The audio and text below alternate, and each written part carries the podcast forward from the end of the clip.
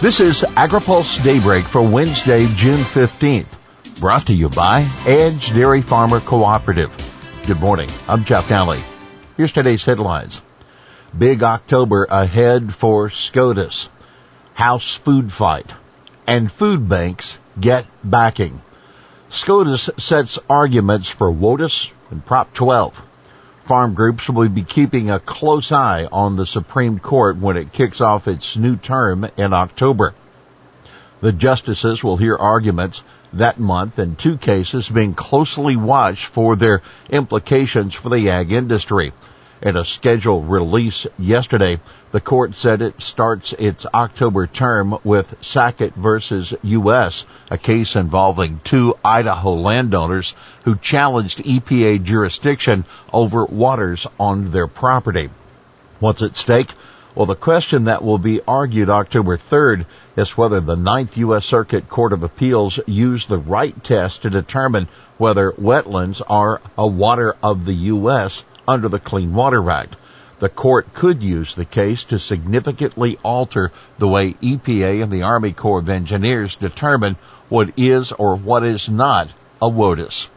On October 11, the justices will hear arguments as well in the challenge to California's animal housing law, Proposition 12. What's at stake here? Well, the issue in that case, brought by the National Pork Producers Council and the American Farm Bureau Federation, is whether Prop 12 violates what's known as the Dormant Commerce Clause.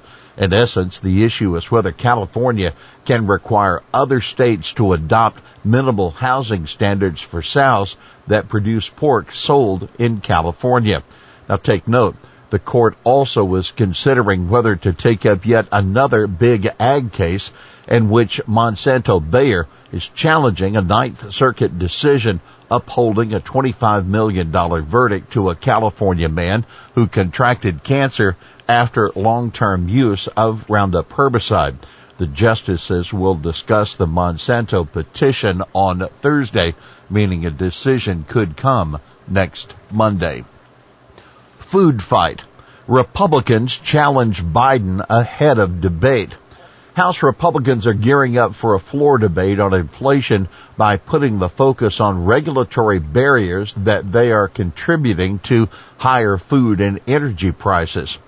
A letter to Biden led by Minority Leader Kevin McCarthy and the top Republican of the House Ag Committee, Glenn G.T. Thompson, charges that the president, quote, has neglected to take serious action to increase American production. Instead, President Biden, quote, proposed massive new tax liabilities for farmers while imposing a regulatory agenda that would further limit American farmers' ability to meet global food demand. American agriculture sector is vital to alleviating global food crisis, the letter says. The letter lists a number of requests, including that the administration halt work on its new WOTUS rule. The context well, the House on Thursday will consider a package of seven bills called the Lower Food and Fuel Costs Act. The package includes a measure Republicans consider a poison pill because it would create a special investigator's office in USDA's Packers and Stockyards division. Other provisions would allow year-round sales of E15 and provide $700 million to USDA for funding biofuel infrastructure and assisting farmers with nutrient management and precision agriculture. Every time Americans, quote, go to the gas pump or they go to the grocery store, they are reminded how their costs have gone up and we need to deal with that and we are dealing with that according to Minority Leader Steny Hoyer, the Maryland Democrat speaking with reporters yesterday. We'll have more AgriPulse Daybreak after this. AgriPulse Daybreak is sponsored by Edge Dairy Farmer Cooperative, the third largest dairy cooperative in the country based on milk volume. Edge is a powerful advocate in Washington for farmers throughout the Midwest. Dairy farmers have always been leaders in caring for the environment, and they continue to lead in addressing changing climate conditions. Edge believes environmentally focused policies affecting agriculture should be guided by farmers, grounded in science, driven by the market, and sufficiently flexible to allow for innovation at the farm level. Welcome back to AgriPulse Daybreak.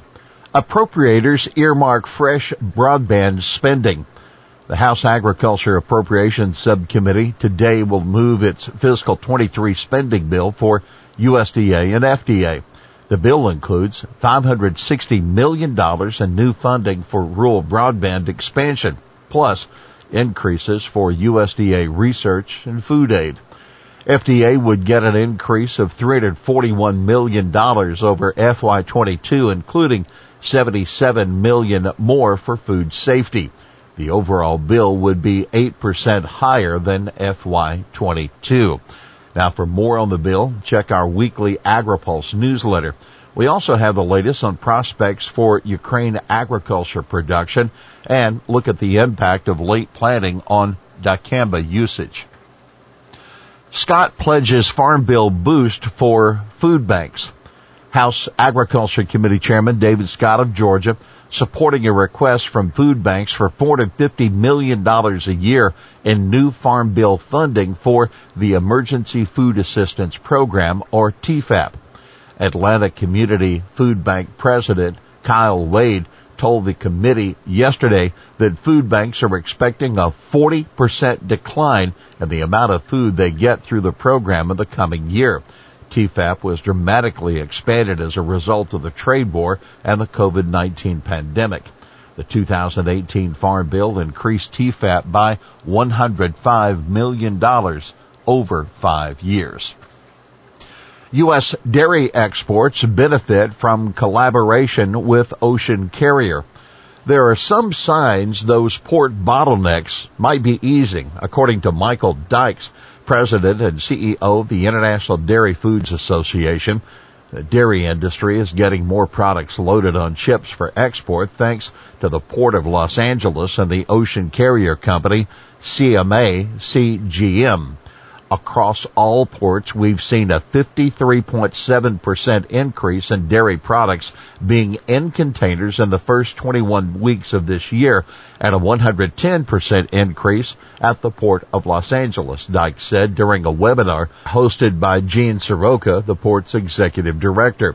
Ocean carriers are still sending empty containers back to China leaving U.S. ag products searching for transportation to foreign buyers. Dykes called on more carriers to work together with the ag sector. Well, here's today's He Said It. I'm not a person who's prone to hyperbole, but I can assure you from the ground that the ominous tenor of recent media reports is warranted. What has been a slow motion train wreck for 20 years is accelerating and the moment of reckoning is near that John Entsminger, general manager of the Southern Nevada Water Authority on falling water levels in critical Colorado River reservoirs. You can read our weekly newsletter for more on this issue.